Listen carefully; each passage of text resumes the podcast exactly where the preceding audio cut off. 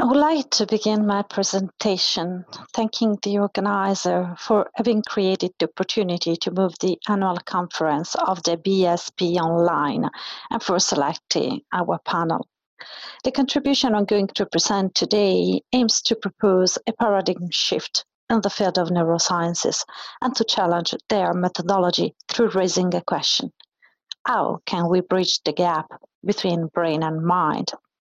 This division is at the core of the modern conception of neurosciences, and it affects the way not only neurological conditions and comorbidities are understood and treated, but also the way life and experiences are comprehended and scrutinized.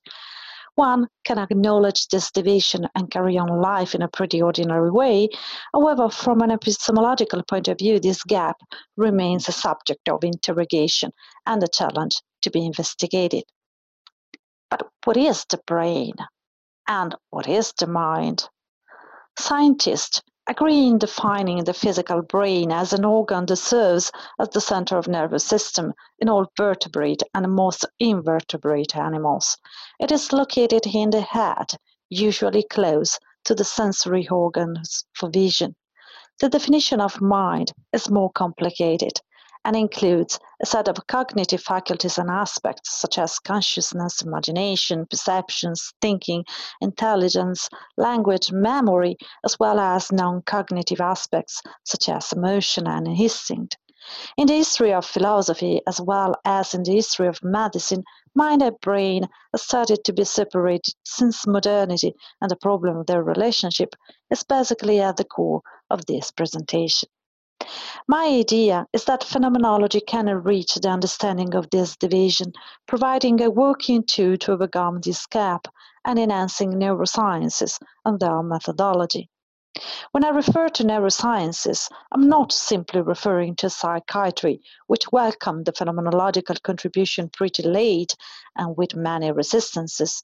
Rather, I refer to those other branches of neurosciences, for example, neurology or neuropsychology, they are mostly unaware of phenomenology and are not including its benefits from their methodology and findings. Neurosciences affirm that the investigation of brain's neuronal states can be understood only through third-person perspective, which is able to guarantee the search of neural, neural correlates of consciousness that preside over any activity and experience of our life. In other words, the first person perspective able to properly grasp the, subject, the subject's experience what we can call the mind is not necessary in order to understand the content of such activities, as well as the description and understanding of clinical conditions. According to this view, memory, behavior, perception, consciousness, and a psychopathological phenomena can be explained through a purely biological approach, and this is precisely the talent of neuroscience. My contribution is articulated in two parts. In the first one, I will rebuild the origin of the gap between brain and mind in order to show how the implication of a biological approach affects contemporary understanding of our inner life and, moreover, the treatment of mental disorders. In the second part, I will propose an hypothesis on how to bridge the gap, showing how the brain is a part of a more complex system of elements in which human being is situated, involved, and embedded. The 4E approach to cognition argues that cognition does not occur solely in the head, but is also embodied, embedded, enacted, and extended by extracranial processes and structures. It is the most recent resource in phenomenological adjustment to neurosciences and also a useful framework able to account for people's life and mental health in a non-reductionist view. We will see how it is more appropriate to talk about a link between brain and mind rather than a gap, due to the fact that there is a bidirectional way to understand this relation. The mind cannot be reduced only to brain activity, and brain cannot be disentangled from the mind. In the field of mental health, This means that mental disorders cannot be reduced only to brain dysfunctions, and brain disorders cannot be caused only by abnormal mental experiences. Under this regard, neurophenomenology as an interdisciplinary field in which phenomenology and neurosciences are in dialogue and mutual tension can illuminate the relation at the core of this presentation. In addressing such challenging issues, I will surely leave aside many related themes and questions which cannot be explored in the assigned time. However, I would like to invite you to consider the overarching aim of this presentation, to boost an interpretative hypothesis to show the mutual relation between brain and mind. The demand of introducing a different and complex approach in the field of neurology is not a philosophical diversion, neither a dismissive attitude toward the manifold achievements of natural sciences. Rather, it is a strict epistemological quest grounded on the gap between brain and mind.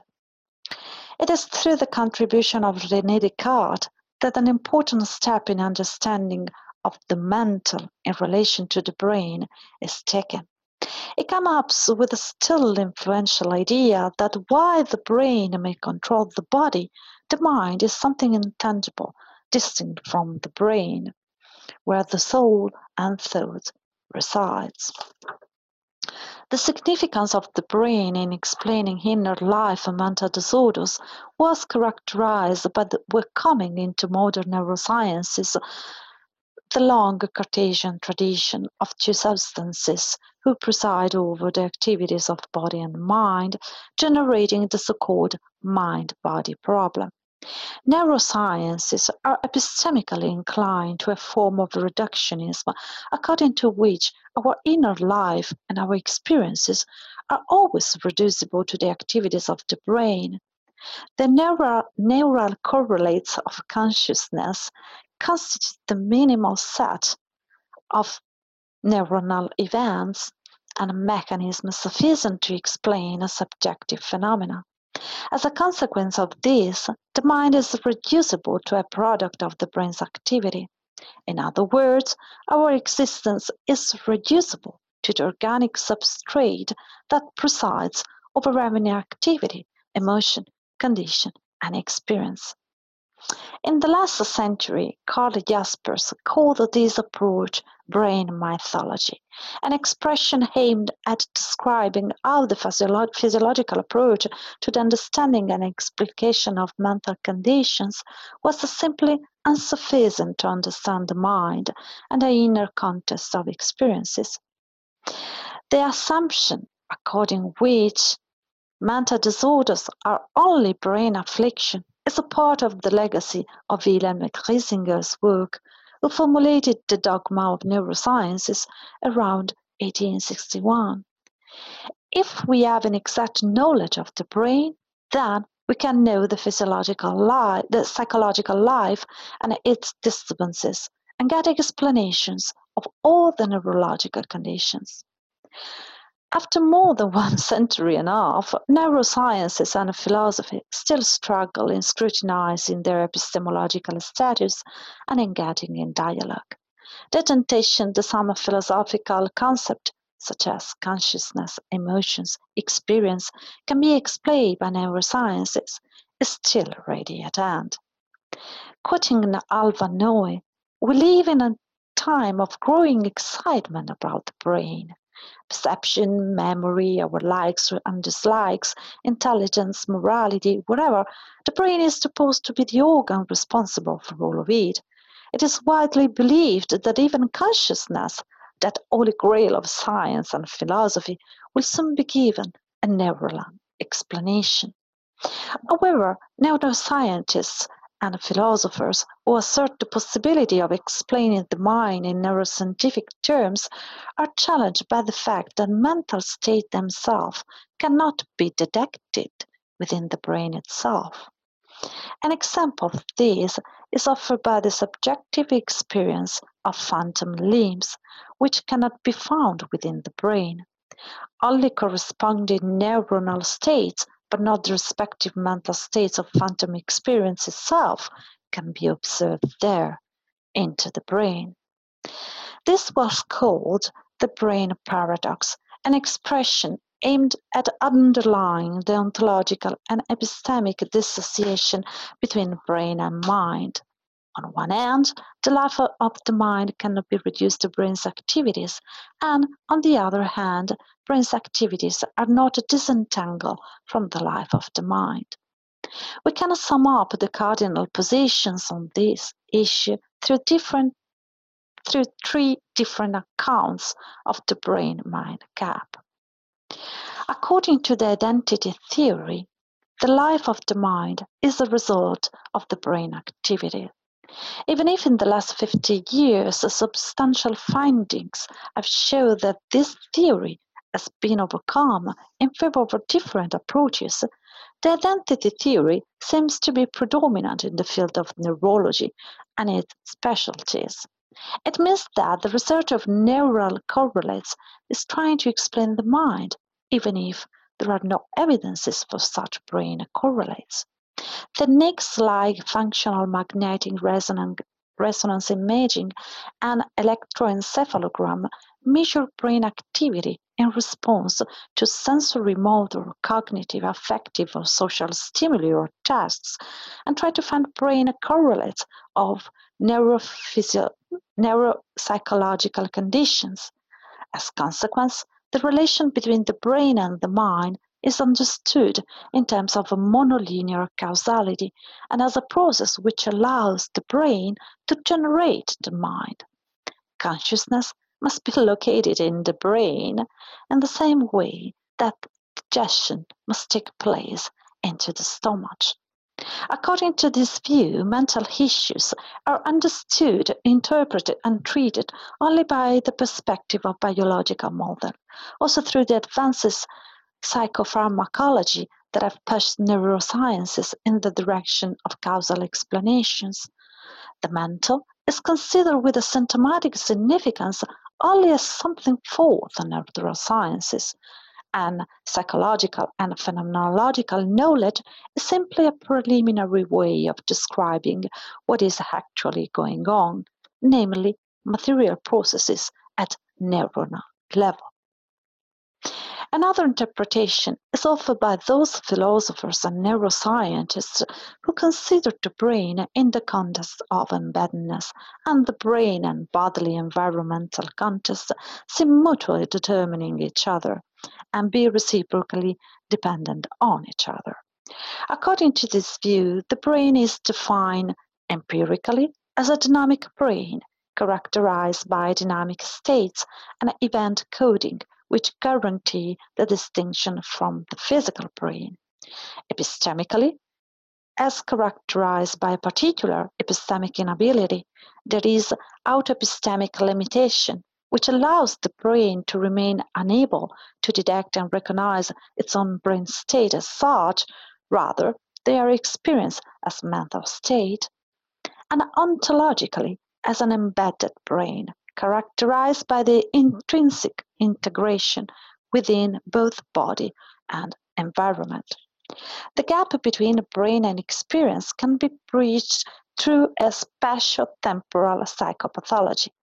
Both experience and brain share time and space, and alterations in time and space may then be manifest in both abnormal experiences of self, body, and word, as well as abnormal neural activity changes in the brain. Another possibility is offered by the biopsychosocial model. This model, born as an alternative to biomedical approach, emphasizes the importance of understanding human health and illness in their full context.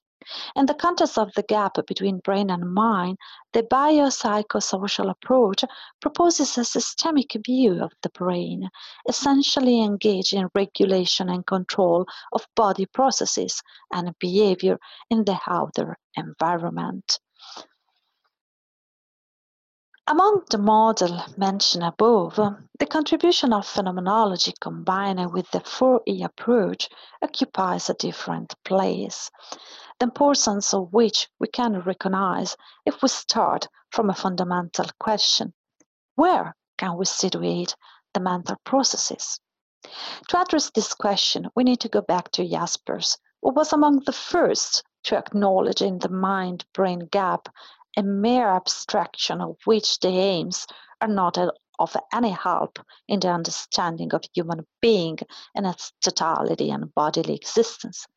His critic to the somatic reductionism, typical of his time, finds an important point of coherence in the critic toward the research of structure of psychological life into the structure of the brain.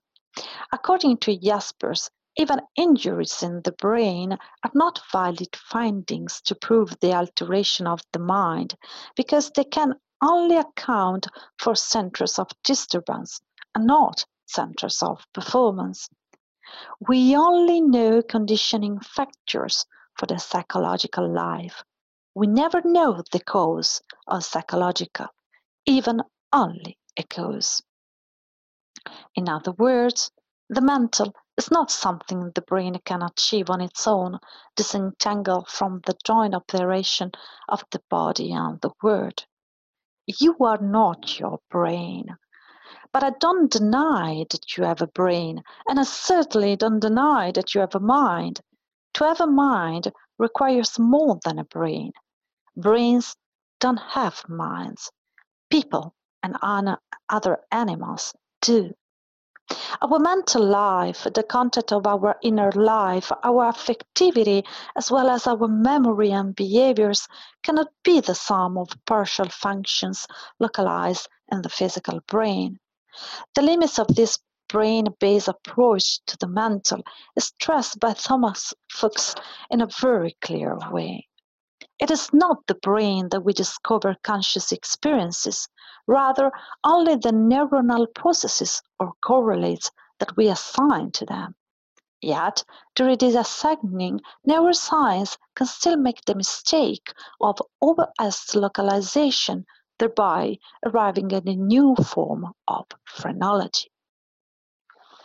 At this point, we reached at least two important conclusions. First, the mind cannot be located into the brain activity.